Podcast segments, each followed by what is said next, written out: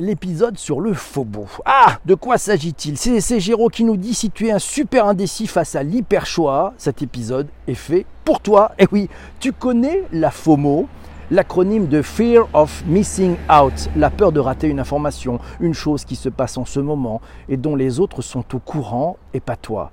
La FOMO, elle s'est développée avec les réseaux sociaux qui s'en servent pour créer, auprès de leurs utilisateurs, une folle envie d'être toujours connecté pour ne rien rater. Après la FOMO, la FOBO, ouais, la Fear of a Better Option. FOBO, qu'est-ce que c'est? Avec le numérique, la quantité d'informations disponibles est devenue de plus en plus importante. On peut à tout moment tout comparer en se mettant en chasse d'une meilleure option disponible quelque part. Ça y est, nous voilà atteints du syndrome du Fear of a Better Option, la peur de passer à côté d'une meilleure solution. Les enjeux derrière la FOBO, face à la multiplicité des choix rendus disponibles, notre cerveau nous entraîne à ne pas prendre une décision tout de suite, à chercher une éventuelle bien meilleure opportunité. Bref, à partir à la chasse d'une autre option. Ah, les enjeux!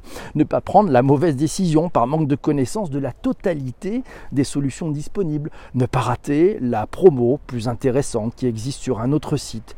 Conséquence, tu as du mal à choisir vite, à choisir sans crainte de te tromper et parfois à choisir tout court. Bienvenue dans le syndrome de l'indécis, de son angoisse, voire de sa paralysie face à l'hyperchoix.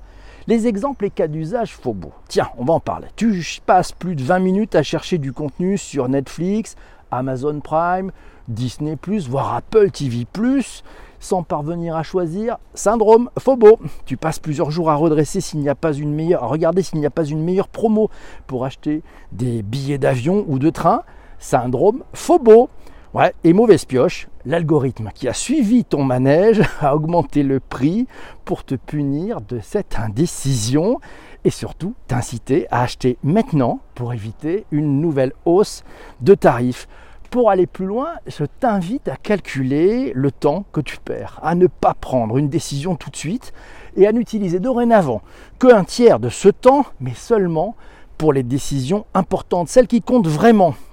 Les autres, celles où l'enjeu est minime, ne nécessitent pas que tu y passes du temps de réflexion, que tu te fasses prendre par la FOBO, car celle-ci, la vache, te fait rentrer dans une paralysie beaucoup plus dangereuse.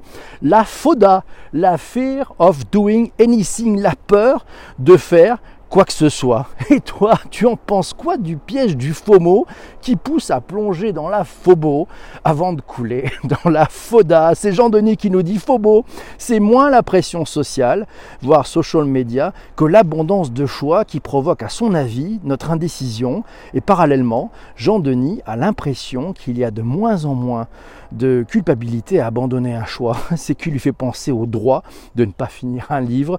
Numéro trois des dix commandements du lecteur selon Daniel Pennac. Évidemment, il est plus simple d'abandonner en cours, une pratique de, en cours de route une pratique digitale qu'un restaurant dans un dîner. Achadien nous dit: waouh, c'est flippant, FOBO, FODA. Aujourd'hui, c'est plus possible d'être indécis, de prendre le temps de raisonner. Pose-t-elle comme question. FOBO, c'est le jeu des algorithmes en mode tracker.